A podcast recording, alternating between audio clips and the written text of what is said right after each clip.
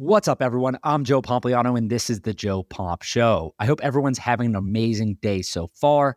I want to start this episode by just saying thank you. I asked you guys at the end of the last episode to share this podcast with your friends, get them to listen to it and subscribe to the feed. And virtually overnight, we added thousands of new listeners and subscribers to the podcast feed. So thank you so much. We were actually even able to crack the top 25 to 50 sports podcast chart in the United States. So thanks again, and continue to share this podcast with your friends if you're enjoying it. Help me help you by growing this show. But more importantly, I have a special episode for you guys today. I'm going to start by talking about the business behind Conor McGregor, a little bit about his story and his rise to fame, but then some of the deals that he's done to become one of the highest paid athletes of all time. And then secondly, we'll transition into an exclusive interview that I've recorded with Audie Attar. Now, Audie is the co-founder and president of Paradigm Sports Management. He has worked with Conor McGregor in a management capacity for over a decade now. He's been his business partner and co-founder on a lot of different businesses, and we break down all of the strategy behind these deals that they've been doing. So I think you guys will really enjoy it, and let's get right into it.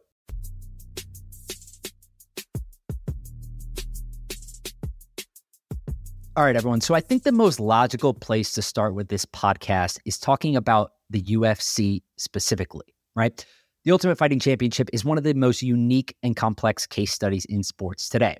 On one hand, the UFC is one of the world's fastest growing sports. They were acquired for $4 billion by Endeavor in 2016, and they're now valued at $12.1 billion. So obviously the business has grown a lot. They also have a $1.5 billion broadcasting deal with ESPN, and the company brought in nearly $400 million in profit last year alone. Now, that's more than every other promoter, Bellator, PFL, Matchroom, etc. combined. John Nash of Bloody Elbow, he wrote on his Substack earlier this month, he said, in other words, for every dollar the UFC sees in revenue, roughly 1/3 of it will end up as profit. Again, it's absolutely tremendous growth from the UFC. They're making more money than ever, doing $1.14 billion record revenue last year, and they brought in a record $387 million in net income or profit. Now, look, not everyone at the UFC is benefiting nearly as much as Dana White and its owners. I don't think this is necessarily a surprise. Take the fighters, for example. Despite the UFC's annual revenue increasing from $1 billion in 2021 to a record $1.13 billion in 2022, the percentage of revenue that the UFC paid to its fighters decreased year over year from $178 million in 2021 to $146 million in 2022. So again, revenue increased from roughly a million to 1.2 million, and the share that they paid fighters decreased by 30 million, from 178 million to 146 million. Now, this means that the UFC is paying out just 13% of its overall annual revenue to fighters, and that also means that they significantly trail every other major U.S. professional sports league. Look, the obvious thing here is that the major sports leagues in the United States all have unions, MLB, NBA, NHL, NFL, etc. And all of those leagues, depending on how you count it, get a share of the overall revenue of the league. They split it with the owners. And those shares go anywhere between 48% for the NFL to 54% for MLB, right? So it's, well, give or take 50% for all of the major four sports leagues in the United States. The UFC does not have a union. They're a publicly traded company. They've been bought and acquired several times at this point, and they pay out 13% of their revenue to fighters. So again, MLB, NBA, NHL, NFL, they're all between 48 and 54% revenue share with the owners. The UFC is the complete opposite. Just 13% of the revenue that they got last year was shared with the fighters. Now, I say all this to lead into the Conor McGregor example for one reason. Conor McGregor is an anomaly. He has broken the rules. He is the only UFC fighter, MMA fighter, to be on the top 50 highest paid athletes of all time. He has done it in a very unique way. He has built systems around him that can complement what he's doing in the ring and his fame to get him to make more money outside of it. So I want to run through it. And again, the most logical place to start here is with his story. It's a Hollywood movie at this point. You guys have probably already heard it. A 12-year-old boy from Crumlin, Ireland, starts boxing after getting bullied at school. He eventually discovers MMA, becoming the UFC's first two-division champ. But the real story is a little bit more complex than that. For example, Conor McGregor needed to start making money at the age of 17. He had been training in MMA on and off for 4, 5, 6 years at this point. But at 17, he's not going to college. He needs to start making money. He needs to contribute to the household. So he settles for a job as a plumber.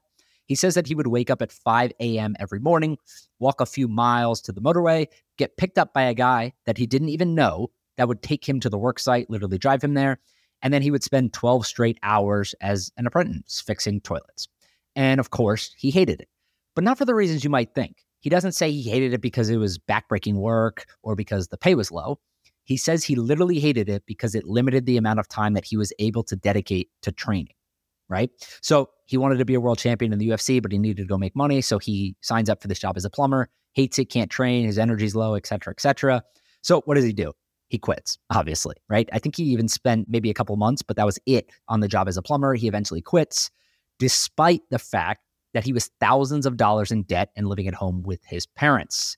So he decides to quit regardless anyways. And his girlfriend, Dee, starts supporting the family. She doesn't have like this, you know, huge job either, right? So they're living on a budget at home with his parents. And she decides to start working and supporting the family.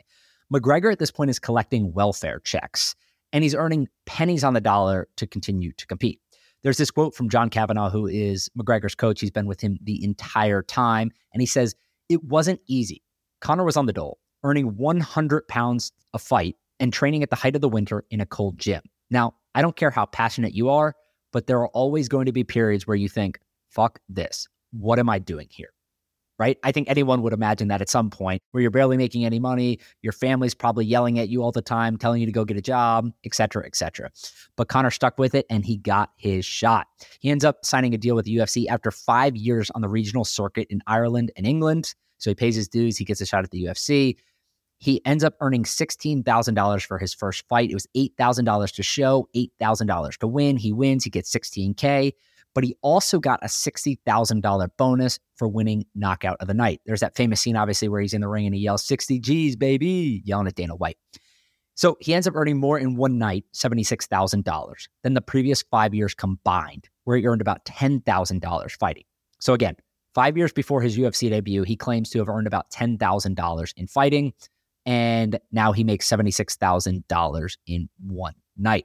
He said after the press conference, in the press conference after the fight, "This is the best moment of my career so far. I didn't have money before this. I was collecting 188 euro a week off social welfare, and now here I am with 60G bonus and then my own pay." There's this funny story in the documentary Notorious, which came out on, I think it was Netflix years and years and years ago.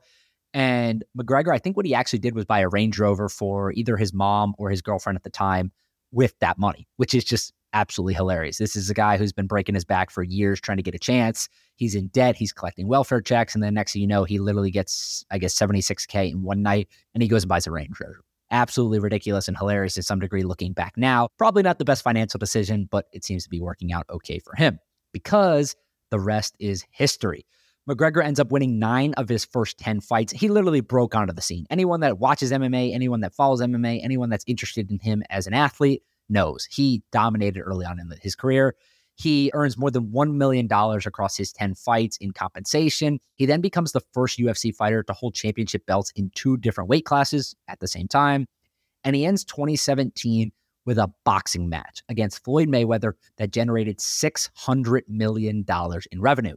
I don't know if it's the biggest of all time, but it's got to be one of the biggest, if not the biggest, boxing match from a compensation standpoint that we've ever seen. It was absolutely huge. Now, look, looking back, did he stand that much of a chance? Probably not. It looked like Floyd was toying with him in there, but 2 big personalities, 2 people that can talk, crossing over in different sports. It was the first of its kind. This was before the YouTube stuff. This was before Jake Paul. This was before all of that. And Conor lit it up. He's an entertainer. He got the deal done with Floyd Mayweather. The UFC agreed to it because from a business standpoint, it makes sense. And he made a bunch of money. So again, look, Conor McGregor's MMA career hasn't been perfect. I don't want to act like it has. He was submitted by Khabib, who's 29-0 and retired at UFC 229. He lost 2 consecutive fights to Dustin Poirier at UFC 257 and 264. And he has only won 1 UFC fight since November 2016. 1 fight since 2016. Right? He won a fight earlier in 2016, but called 2017 and onward. So we're now talking 6 years. He's won 1 UFC fight.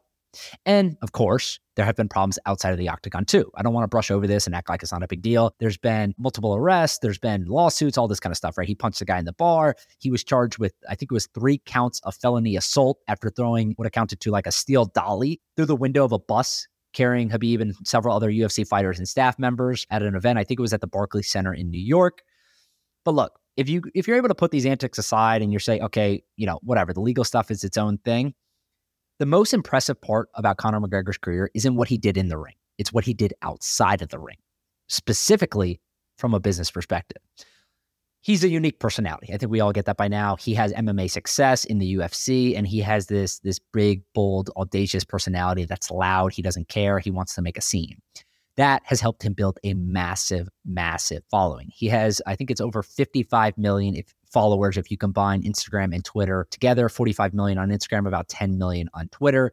And he has earned millions of dollars in sponsorship deals. He's worked with companies like DraftKings, Rolls-Royce, Reebok, Beats by Dre, Burger King, and Monster Energy. But here's the important part.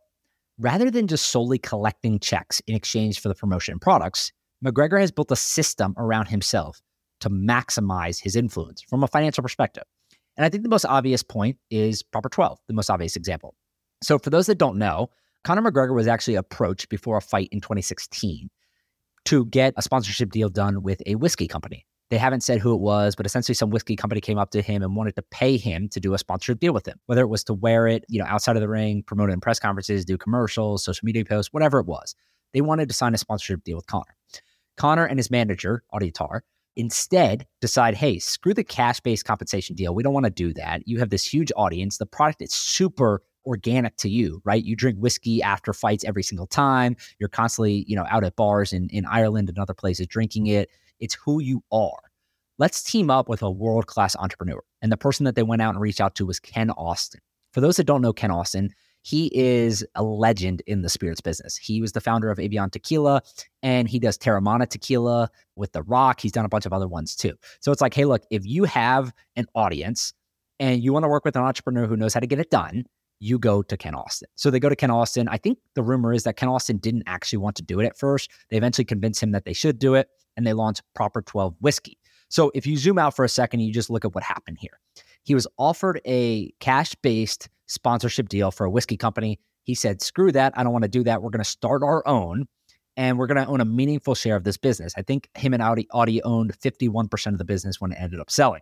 So again, he has started and founded a bunch of different businesses. Proper 12 was the most obvious example, but he has McGregor Fast. He has Title Sport, which is in CVS and Walgreens all throughout the country. He has August McGregor, which is a clothing company that he founded in 2018. So every time you see him at these press conferences and you're like, damn, that's a nice suit he's been wearing. That's nice clothes he's been wearing. It's all his clothes, right? So he's just using this as a life cycle to promote his own products and businesses. And again, instead of getting cash in these deals, he's partnering with entrepreneurs to build businesses where he has a large share of enterprise value, right? He has huge amounts of upside. So he's got the 3 or 4 businesses I just listed. He also bought the Black Forge Inn in 2019, and he's starting an Irish Stout business, a beer business, a Forged Irish Stout. He's currently selling it at the bar that he owns, and it's going worldwide, launching in 2023. So later this year, it will be available worldwide. He's looking to do the exact same thing that he did with Proper 12 Irish Whiskey with the Forged Irish Stout now. And look, this is a guy that I wouldn't bet against. I think he obviously is just different. Like you'll hear in the interview with Audie later on, he's like, I just knew Conor was different, right? He had the it factor. He had the entertainment factor. He could command attention from people. He was going to be able to do this for a long time. And the part that's most interesting to me is like, we can look at the money, right? Let's talk about the money for a second. He's ranked on the Forbes highest paid athletes list since 2016. He's made anywhere between $22 to $180 million a year. And in 2021, when he made $180 million, he was literally the highest paid athlete in the world. Highest paid, higher than Cristiano Ronaldo, higher than Lionel Messi, higher than, you know, anyone, Tiger Woods, LeBron James, Floyd Mayweather, Roger Federer, Phil Mickelson. It don't matter. David Beckham, anyone, literally. He was the highest paid athlete in the world that year, $180 million. Obviously, most of that was because of the Proper 12 Irish Whiskey sale. They sold 51% of the business to their partner at the time, Proximo Spirits, for an estimated $600 million. So he is also, if you zoom out and you look at his total career, he's the 33rd highest paid athlete of all time, according to Sportico. He's made $615 million when you adjust for inflation and $530 million when you do not adjust for inflation. And he is the only MMA fighter, the only MMA fighter in the world in history to be on the highest paid athlete of all time list. I think it goes up to 50, and he's number 33. And to give you context on where 33 sits, He is higher than Magic Johnson, Kevin Garnett, Fernando Alonso, Gary Player, Evander Holyfield, Serena Williams, Andre Agassi, Novak Djokovic, Russell Westbrook, Kimi Räikkönen, Roy McIlroy, Dwayne Wade, Drew Brees, Carmelo Anthony, Canelo Alvarez, Chris Paul, James Harden.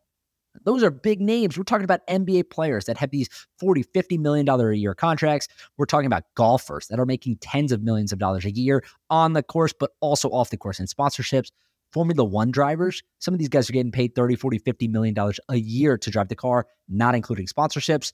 And we're talking about a fighter, right? The most impressive part about this entire story to me is that you have a short career as an MMA fighter typically. And Conor kind of did, right? Like the last 6 years, he's literally won one fight.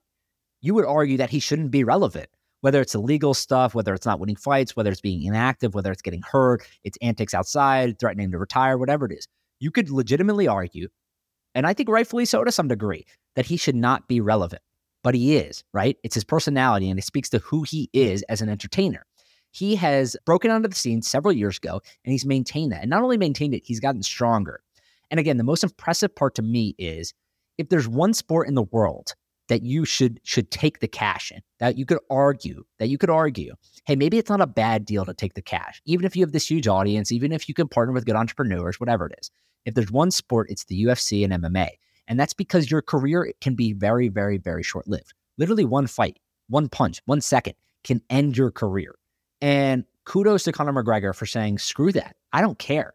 I'm bigger than this sport. I'm bigger than all of that. I have this massive audience that I can build products and get enterprise value in these things and equity value and make hundreds of millions of dollars instead of pennies on the dollar. So that's exactly what he's done. I count 6 businesses that he started. There's probably more. He has a big production business now too. They did just release a new documentary called McGregor Forever on Netflix. They obviously did Notorious. They've done 4 or 5 other ones since then. This guy literally films everything, and it is super, super, super impressive. I think it's probably one of the, most popular playbooks today. Everyone looks at athletes and they say, who doesn't have alcohol? You got LeBron James with Lobos. You got, Logan Paul and KSI with Prime. It's a cool thing to do is to partner with entrepreneurs, let them run the business, use your distribution name, image, and likeness to build equity value in something and eventually cash out. But I would argue that Conor McGregor has done the blueprint on this. He's been doing it for several years at a time. And again, it's even more impressive considering the sport that he competes in. All right, everyone, quick interruption from today's episode to talk about our sponsor, SoFi. Now, some of you probably already know who SoFi is. They sponsor the Rams and the Chargers Stadium out in LA. It's an amazing stadium. I was able to go there for the Super Bowl a couple of years ago. If anyone has the chance to go, please go. But more importantly, I've been using them for several years because it's the only app that I found that lets you bank, borrow, invest, and save all in one place. It is incredibly helpful to have all of that in one place. They call it a finance super app.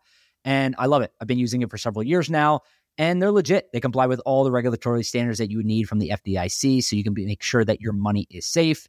So visit SoFi.com/Joe Pompliano to download the SoFi app today. Again, that's SoFi.com/Joe Pompliano to download the SoFi app. All right, everyone, welcome back. Like I said before, the second part of this episode is really special. I have an episode that I recorded previously, an interview with Audie Attar. He's the founder and CEO at Paradigm Sports Management. He represents a number of MMA fighters and a number of soccer players. I think they probably have over 50 clients at this point. They have a number of different agents working at the firm, and they've negotiated close to $1 billion in contracts. His most famous client, obviously, of course, is Conor McGregor. So I sit down with him and we talk about a whole host of things. How he got started in the business, his college football days at UCLA. We talk about founding the firm, why he started in the NFL and then moved to the MMA, where he sees the space going long term. I talk about Conor meeting him, how they initially signed the deal. We talk about the whiskey business, other products that they've started. We talk about the future of the UFC, the Francis Ngannou's new deal with the PFL.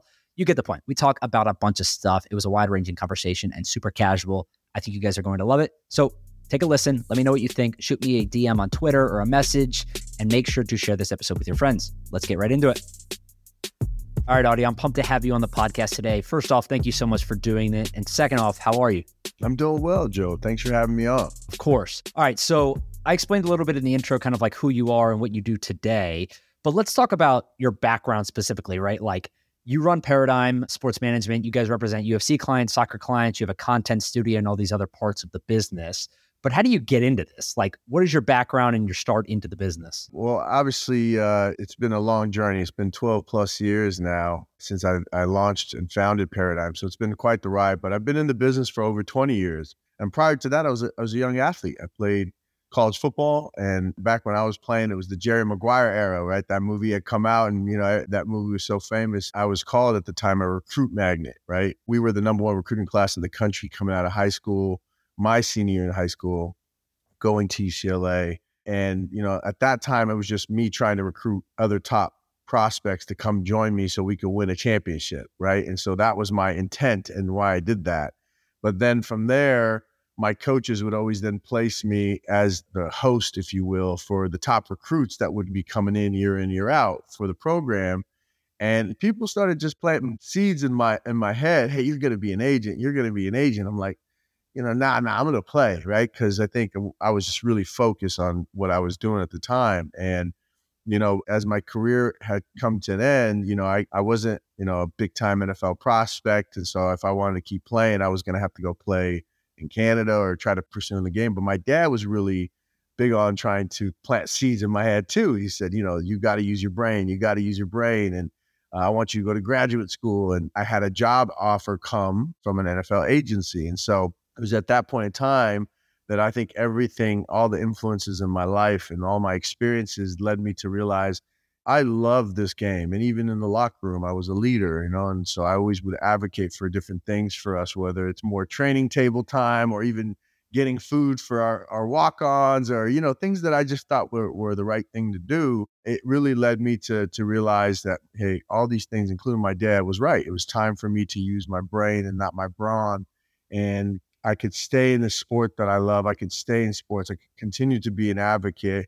And rather than just continuing to go and play, I could pursue a professional career in sports. And, you know, it was difficult because if the competitor in me wanted to keep playing. So there was a side of me that was saying, you whip, you do it, you know, all the things that, you know, that a competitor says to themselves, you know, in terms of psyching themselves up. But another side of me was saying, hey, this is an opportunity. This is where you could be the voice for people like you, for the brotherhood and the relationships that are built within the locker room and be an advocate for athletes. So it was at that point in time that I decided to pursue my career. So kind of there was a lot more than just me loving sports and wanting to get into it, if you will. It was part of my own experience.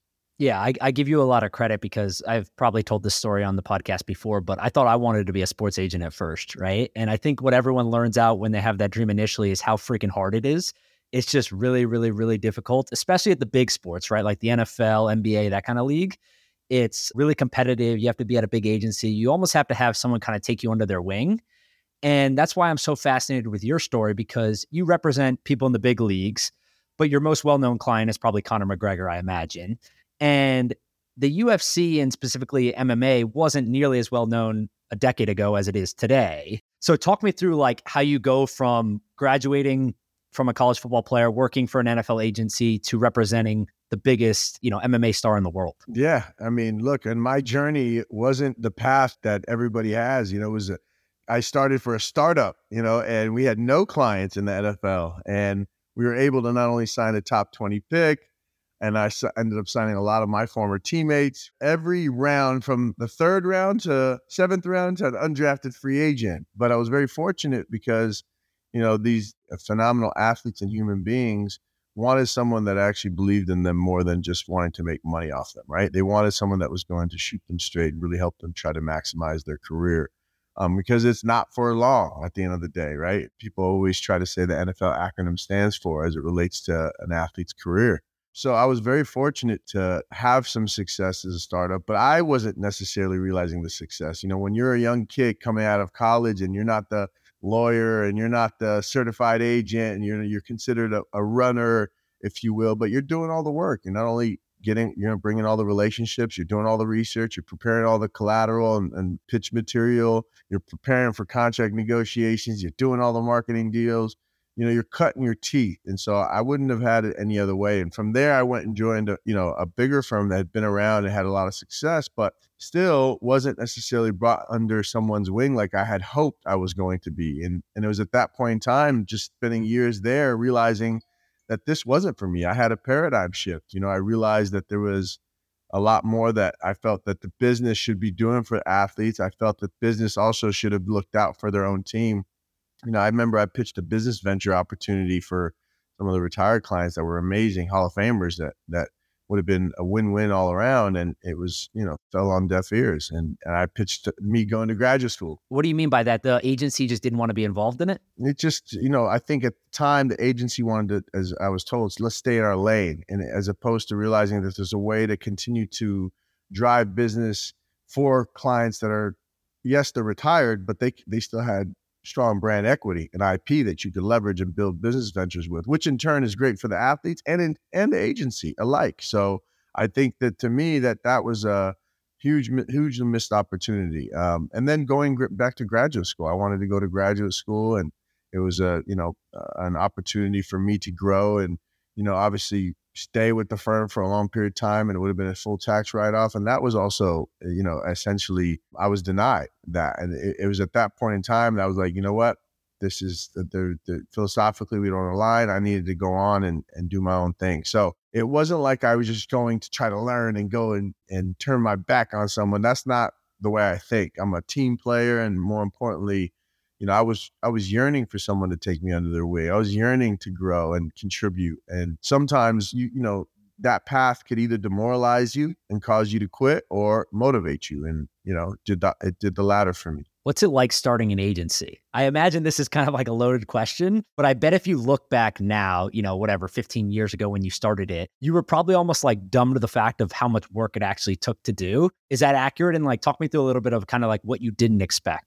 Totally dumb and just like, you know, balls of steel, you know, and like you're not afraid of anything. And it's like as you get older and you have kids and all this stuff, you start to be like, oh shit, I can't believe I survived that, right? And so to me, you know, it was one of those things that it's funny because I got into business school on my own and I launched the firm in business schools. I was doing a fully employed MBA program, so going to school at night, working during the day.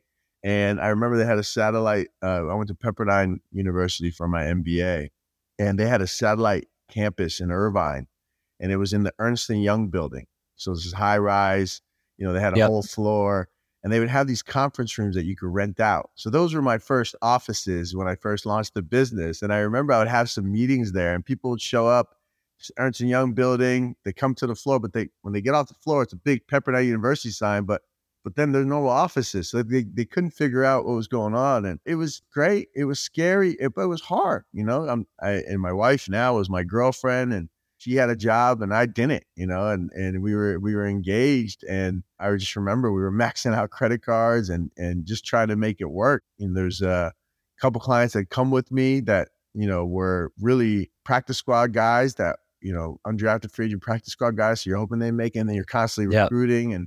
And it was at that point in time, too, where I started to develop the thesis of wanting to change lives in industry sport. And I wanted to focus on high growth sports, be best in class from a management perspective, because they're underserved. There's not as much advocacy there. And I felt that I could make a difference, you know. And then from there, build, you know, IP and build content from that IP, and from that, build business ventures, right? And so it was an amazing ride, and I'm glad I survived, and I got lucky several times too as well. So I'll take that luck anytime I could get it. Oh, 100%. Everyone gets lucky with that successfully, you know. How big is the agency today, like in terms of number of clients, agents, contracts negotiated? Yeah, so we have a staff about 20. We have clients about over 40 clients in both sports and MMA and soccer. And we have contracts negotiated now. I mean, in my career, we're over $500 million in contracts negotiated. So I'm proud of that. You know, in terms of content, we've now produced content, unscripted content, short form content from a YouTube perspective. And then we just finally got into theatrical. You know, Conor McGregor's co-starring with Jake Gyllenhaal in the remake of Roadhouse. I'm an executive producer on the project with Amazon MGM. Were you a producer on the new Netflix show too, McGregor Forever? Yeah, McGregor Forever. I'm an executive producer as well. Yes. Yeah, I was watching it this past week and I saw you in it. I was like, this guy's everywhere. You're in freaking Dubai. You were with him in California. I imagine that's kind of like a high touch responsibility managing someone like that, right? Like there's a lot of different things that go into it.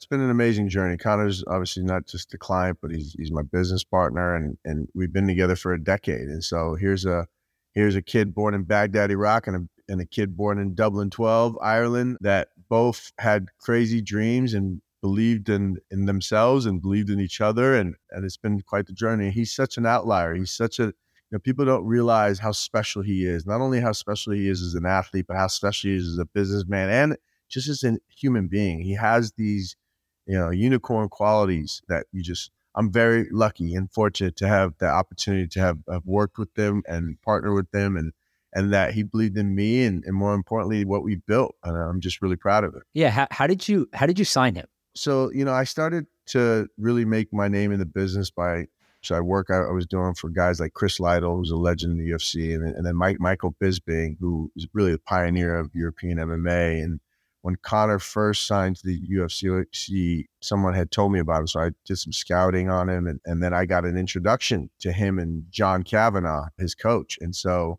before he fought for his first fight in the UFC, we had a Skype call. Me, him, and John Kavanaugh had a Skype call, and I did my normal pitch. You do your agency pitch. At that time, all the endemic agencies were pursuing him, and he was a top prospect coming out of the regional circuit in Europe. And, I just saw something special in him, not only fighting-wise before he even fought in the UFC, but you just can't teach the qualitative aspects when you just see him and you're just glued to everything he says, right? And so he liked what he was hearing. He said, okay, let me get through this first fight, and then let's pick back up and start working together. And so we got through the first fight, Marcus Brimage. We got on the phone that next week because we were gearing up to not only start working together, but it was going to be his second fight in the UFC and his U.S. debut against Max Holloway in Boston, which was also the first UFC event on Fox, which was going to be massive. And that was the first paid deal in as it relates to rights fees, right, in the sport, which is, as you know, is the major economic driver for any of these major sports,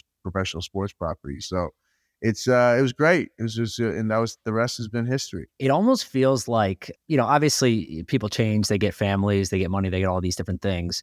But I remember watching the first documentary. I forget what it was. I think it was called Notorious, right? I think it was Netflix or Amazon or somewhere. That was actually, I think, our third documentary. Yeah. Was it really? Yes. Oh, shit. Yeah. And the reason I'm bringing it up is because I was so surprised, one, at how much film he had, you guys had, right? Of everything. It was like when he was a kid. It was when he was just starting training. He hadn't even made his debut yet in the UFC.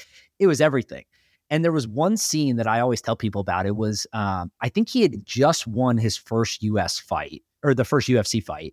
And he was sitting in his mom's house. And he's sitting in the bathroom doing an interview on an iPad. And he's just sitting on the toilet. He's got these sunglasses on and he's just screaming, I'm the best in the world. I'm going to kill everyone. I'm amazing, all this stuff. And like, I always joke that some people say that and you're like, yeah, whatever. Everyone says that. But I really like when I saw that, I was like, holy shit, this guy legitimately believes that he is the best fighter in the world. And he hadn't done shit at that point, right? Like he was new in the sport. He hadn't accomplished anything.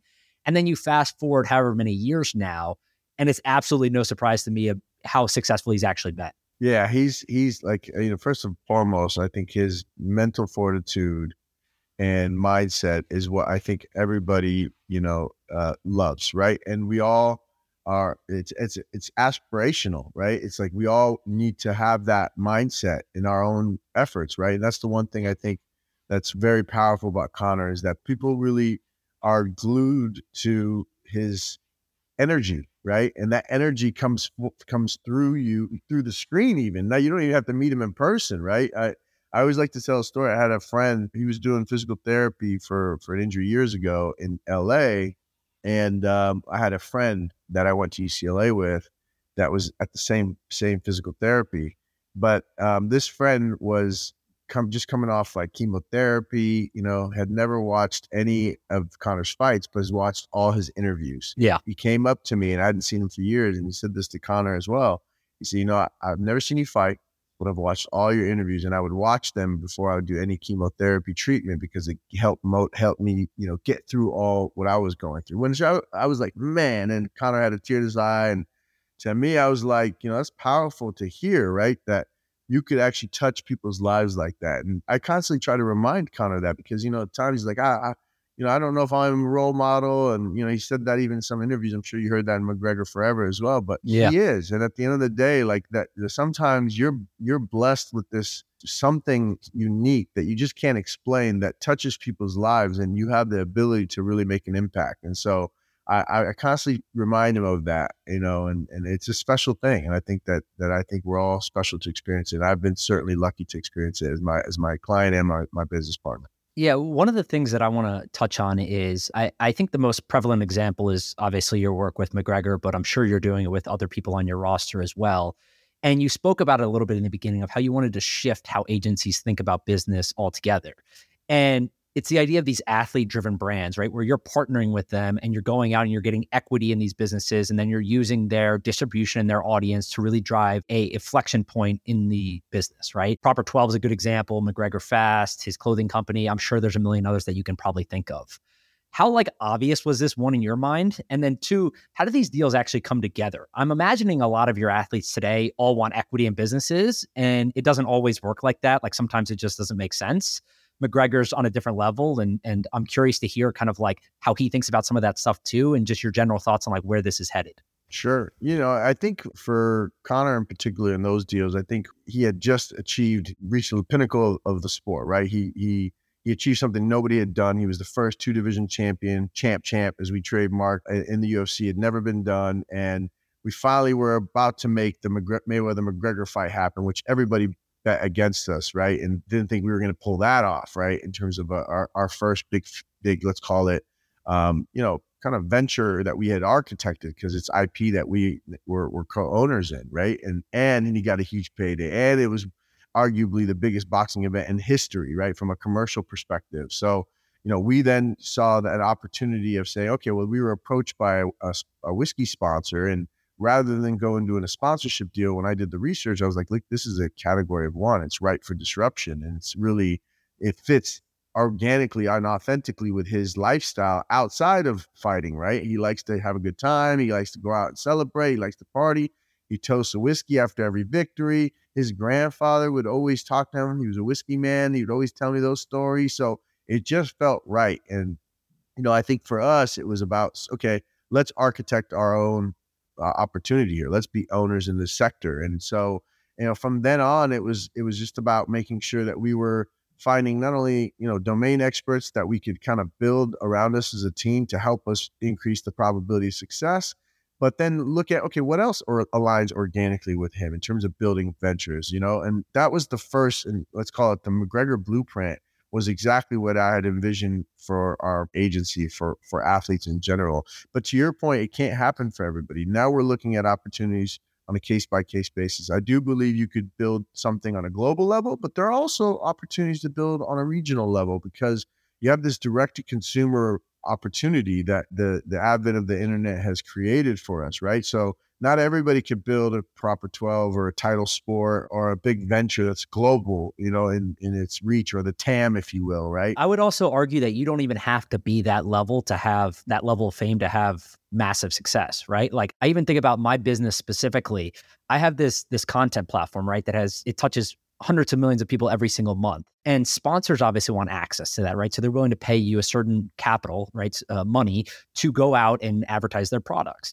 But in a lot of cases, you're actually just better off partnering with entrepreneurs or people that are already running these businesses or starting them, putting them through that distribution, getting yourself equity value in this venture, and then cash turns off of that too, right? It doesn't need to be this massive platform. So even if you're like a, you know, an athlete that's only popular in the US or like a subsection of the US, but you have hundreds of thousands of fans and people that care about what you're doing, you can still build a massive business. It may not be the McGregor level, but you're still going to be wildly successful, make plenty of money. Exactly. And something that's going to basically allow you to generate income and revenue once your career is over. And so we're looking at things like that. And more importantly, we're starting to also, as a platform, we're looking at building businesses that are accretive to our platform, whether they're in MMA and they could benefit, let's say, all fighters, whether it's in the media and content space, whether it's other business ventures within sports, technology, et cetera. But to your point too, then there's some athletes that the challenge with that is now everybody's trying to do it. And the challenge with that is sometimes, like, for example, now you see the alcohol space is super saturated. Every celebrity in the world has an alcohol brand. Right. And the agency business deals with attrition, real attrition. And so you have someone else coming in there and telling the athlete, oh, I could do this for you. And then they go and try something and it fails. Right. And they have to go through that experience themselves. And hopefully they're wise enough to see that, hey, this is real. This is not. Because to your point, not every athlete can do that. And not every athlete necessarily has the brand equity or the ability to go and leverage their own name, image, likeness, and or platform, if you will, to go and get, hey, Joe, I want to come in and get a piece of this new startup or early stage startup that you're a part of, but I'll give you my platform to leverage to do that. You may say, well, that doesn't fit. That doesn't align with what we're doing for whatever reason. So I think the point of it is, though, you have to keep trying. And then, and it's one of those things that, you know, you'll get the superstars and the outliers, but you could get successful wins even with the regional players. And then some of them, you're not going to be able to get that. And you have to be honest with them. And you hope that they focus on their craft, because ultimately as an athlete, you got to focus on your craft and hope for us as an agency, it's not just building these opportunities, but it's career management. It's guiding them through their career to make sure that they're focused on what they have to do to build brand equity, which includes, you know, winning, which includes constantly making sure that they're building brand equity, whether it's through social, PR, philanthropy, et cetera, right? And then obviously monetizing it through sponsorships and partnerships and hopefully ventures as well as we continue to evolve, if you will, and grow together, right? So that's part of the evolutionary process for an athlete and how to get there. I always thought that you guys did three things really well when it came to Proper 12 and McGregor. One, the first wasn't really a huge concern because we've seen, right, he's gotten hurt, he's lost a couple fights, but at the end of the day, he stayed extremely relevant. And I think that speaks to his personality, who he is, and like people look up to him and they follow him regardless, win, loss, whatever it is. So I think that's one. But two, it's really on brand, what you mentioned earlier, right? Like Irish whiskey, perfect. He now owns the, what is it called? The Black Forge Inn, right? Like it's just perfect on brand for who he is and what he does. And then three, and probably the most important, was you see a lot of times people aren't fully bought in, and he was fully bought in. If I always say that people ask me all the time, like, what percentage ownership does freaking Logan Paul own in Prime? What does Conor own in Proper 12? What does LeBron own in Lobos? And I always tell them that you can tell how much they own, not like the exact number, but a percentage wise based on how much they're actually promoting the product. And Conor, he was posting, anyone that posted it on Instagram, he was reposting them. LeBron does the same thing. Logan Paul and KSI, they're flying to Australia to launch new products. Like those people own meaningful parts of this business, and they're willing to put in the time and the effort because they know if it works, they're going to get paid a lot of money, right? And I think when you think about Proper 12, those three things combined, it was an absolute home run.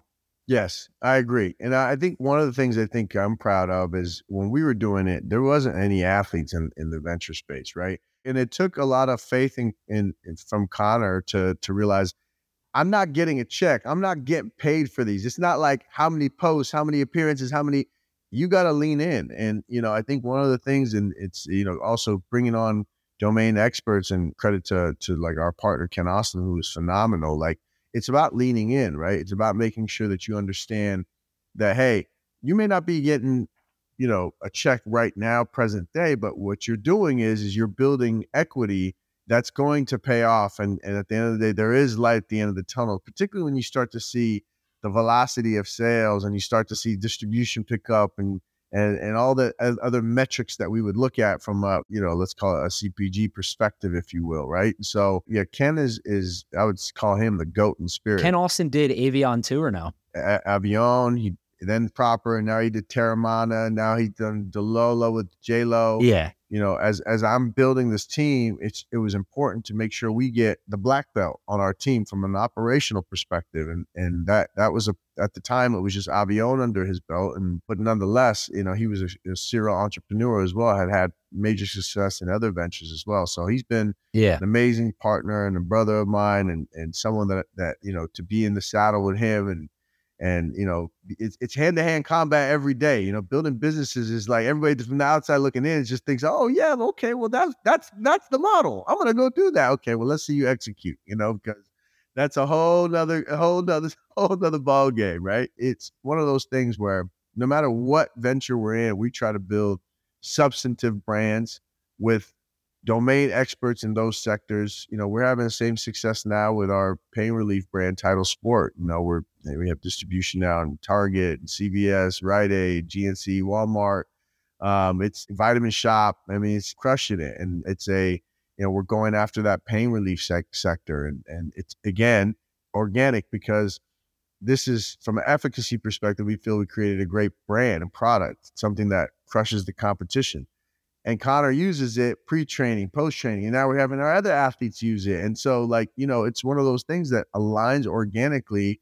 But our domain experts, our co-founder, CEO, Bottle Shah, he's amazing. He's an amazing entrepreneur that knows how to build global businesses. And so now it's not only distributed here, we're in Australia, we're launching in India, we are in South America, we're in Europe. And so it's one of those things that, for me, it's, you know, our model is working. And so we got to just continue to build on that with all our ventures.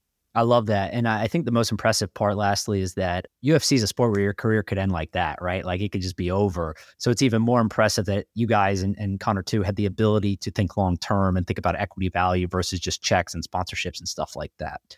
But one of the things I want to talk about too is negotiating the fight with Mayweather. Be honest, did you think that was going to happen when you first started bringing it up? I mean, look, no, because yeah, I didn't think so.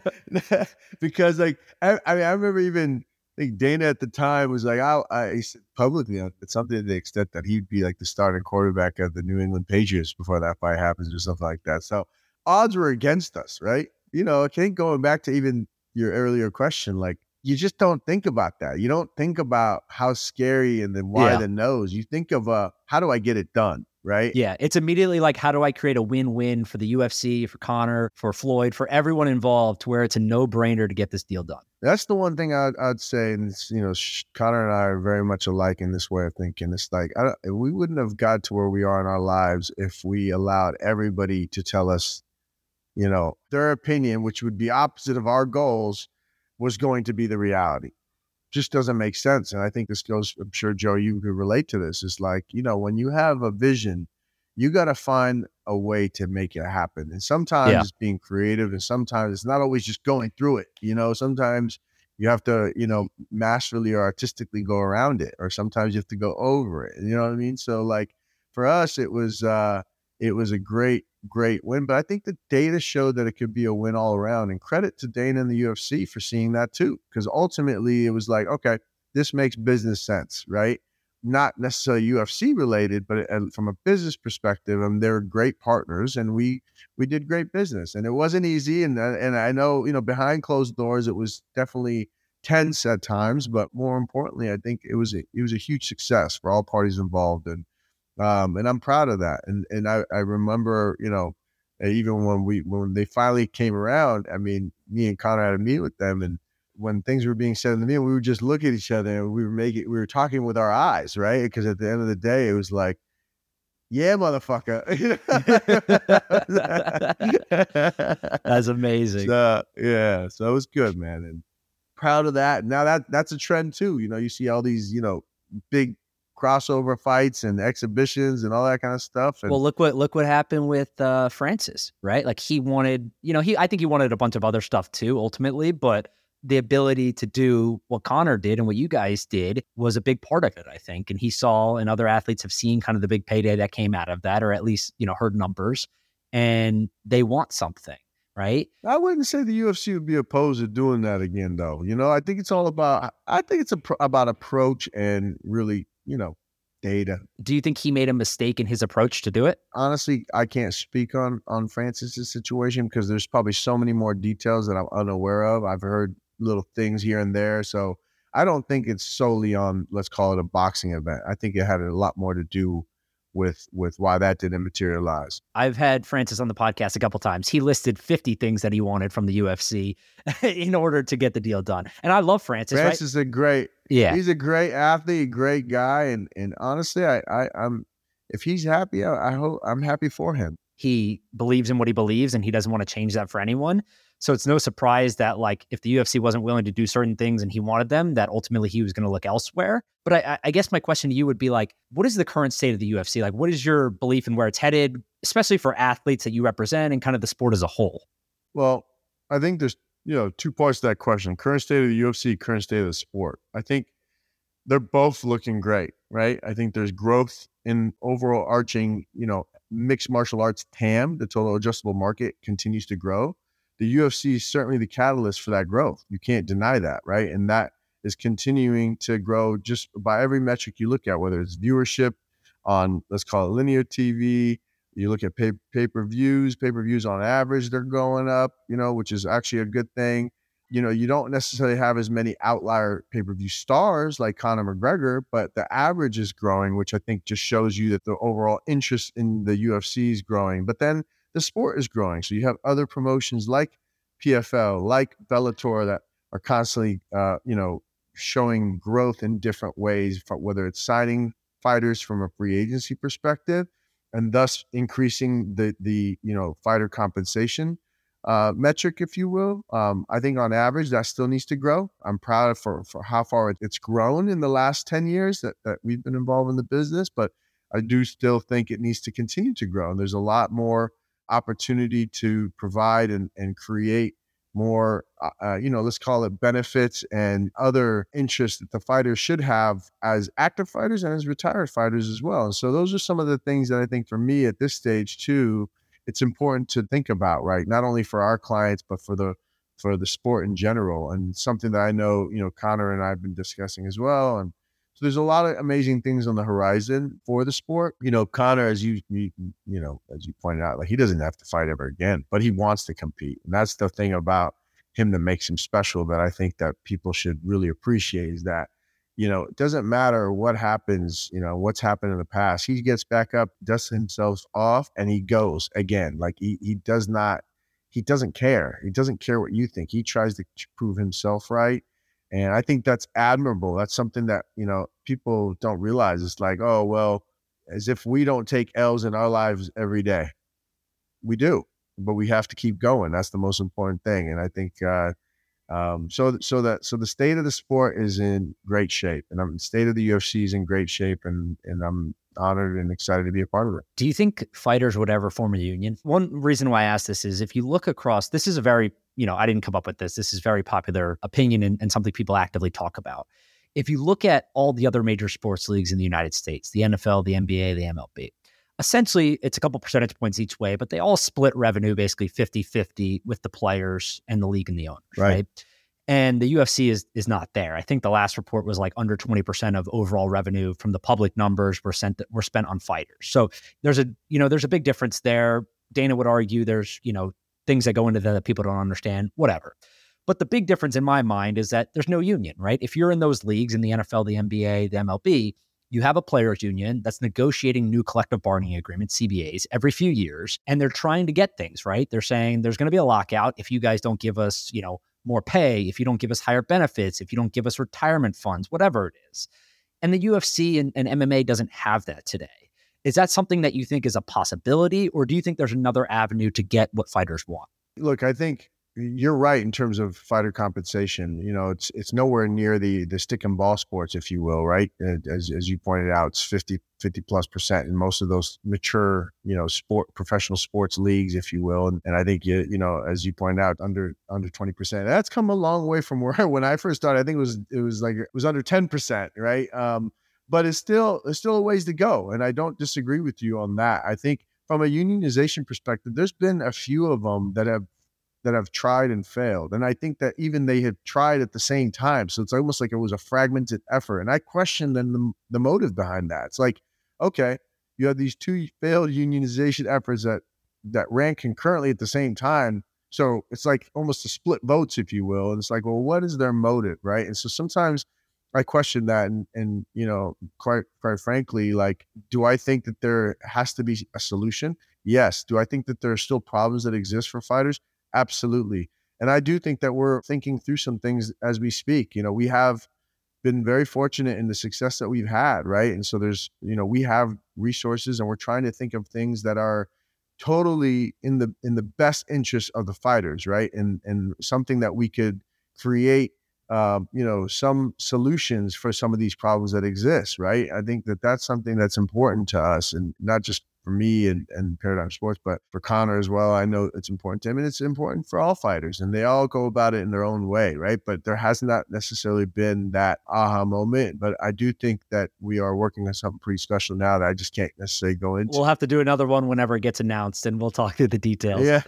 Yes. Yes, but I certainly think that, you know, you need people that are advocating, and they have to go about it the right way. And look, at the end of the day, promoters, whether it's UFC, Bellator, PFL, they all will say what they want to say.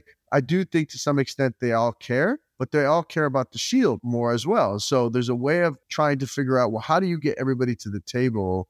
And, you know, because I think there is a common denominator. And so if everybody truly does care about the fighters, there's a way of architecting and creating a solution whereby the Shield can honor the Shield, fighters can honor the fighters. But at the end of the day, business continues to grow because we shouldn't stop it. It's growing at a very fast pace. And why would we want to stop it? Because I think everybody benefits in it if the show continues and goes on.